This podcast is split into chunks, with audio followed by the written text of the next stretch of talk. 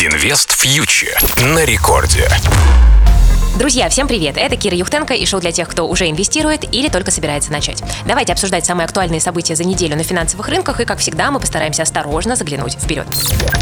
Ну что, давайте начнем с долгожданной встречи президентов Путина и Байдена в Женеве. И с ней действительно было сопряжено много ожиданий. И вот с точки зрения инвестиционной, я бы сказала, что эти ожидания оправдались лишь частично. После пресс-конференции президентов так никто, кажется, и не понял, в каком направлении будут развиваться отношения стран. Но, правда, позитивом оказалось сообщение о том, что страны возвращают послов в свои резиденции, а это значит, что положено начало хотя бы каким-то дипломатическим взаимоотношениям. Но в целом ощущалась довольно четко взаимная прохлада, и говорить о каком-то сближении явно преждевременно. Поэтому Поэтому мы видим, что и российский рубль тоже на этом фоне какого-то особенного позитива не подчеркнул.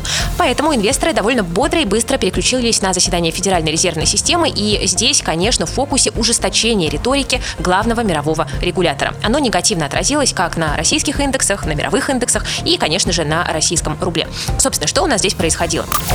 Обошлось без сюрпризов, регулятор оставил ставку без изменений и сохранил объем выкупа активов. Но довольно сильно поменялись ожидания по ставке. Если на мартовском заседании ФРС всего лишь 4 представителя Феда полагали, что ставка будет повышена в 2022 году, то сейчас таких уже 7 из 18. И ожидается, что в 2022 году ставку поднимут как минимум до уровня 0,5. Ну и в целом все участники ФРС сошлись во мнении, что в перспективе э, трех лет ставка будет выше, чем 2%. Что это означает для рынков? Это говорит о том, что доллар будет иметь тенденцию к удорожанию во всем мире, в том числе и по отношению к российскому рублю. Чем выше ставка, тем дороже национальная валюта. Это золотое правило. И э, удорожание доллара всегда оказывает давление на фондовый рынок, на рынок облигаций и на товарные рынки. Ну и также под давление из-за этой тенденции будут попадать и акции развивающихся рынков, к которым по-прежнему относится и Россия.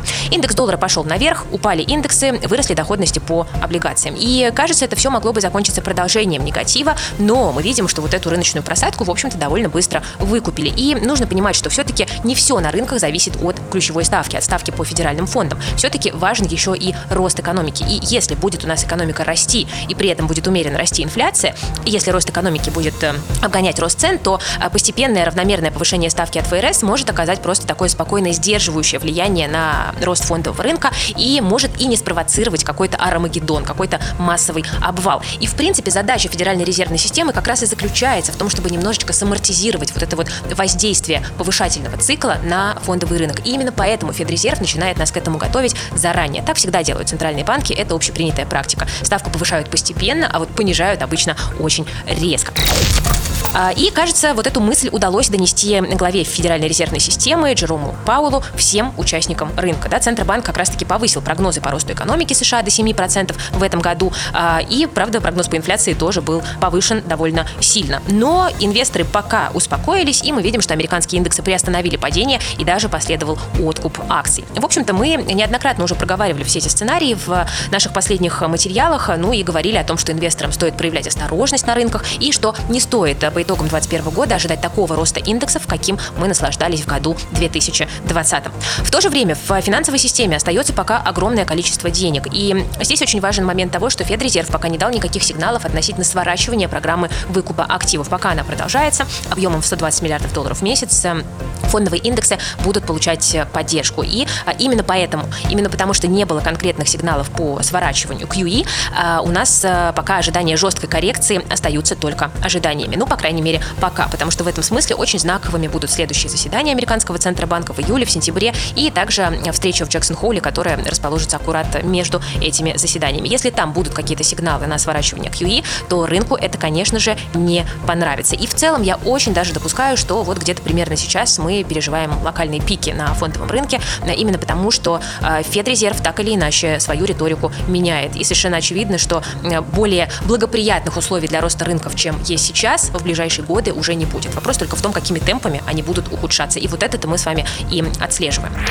Инвест фьючер на Радио Рекорд. Ну, пока Федрезерв оставляет стимулы, потому что экономика еще далека до здорового состояния и делает это несмотря на растущие инфляционные риски. Но интересно, что в своих заявлениях регулятор умолчал об основном на самом деле риске для рынков и для экономики. Регулятор не может заставить людей, банки и компании в экономику вкладываться, а опыт коронакризиса заставил людей делать сбережения вместо того, чтобы активно пользоваться вертолетными деньгами.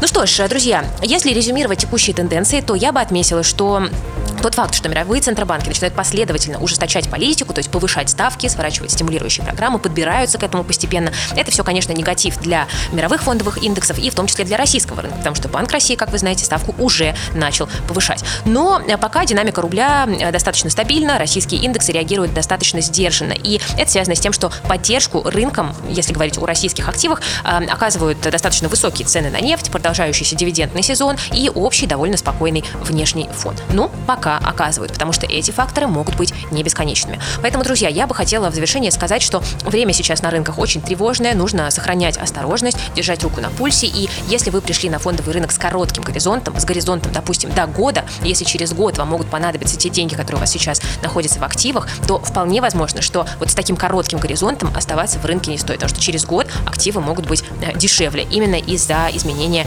э, действий регулирующих органов, да, центральных банков. Ну, а я долгосрочный инвестор, поэтому я продолжаюсь придерживаться своего выбранного курса. С вами была Кира Юхтенко, специально для Радио Рекорд. Присоединяйтесь к нашему проекту Invest Future на YouTube и в Телеграме. Инвестируйте с умом, берегите себя и свои деньги.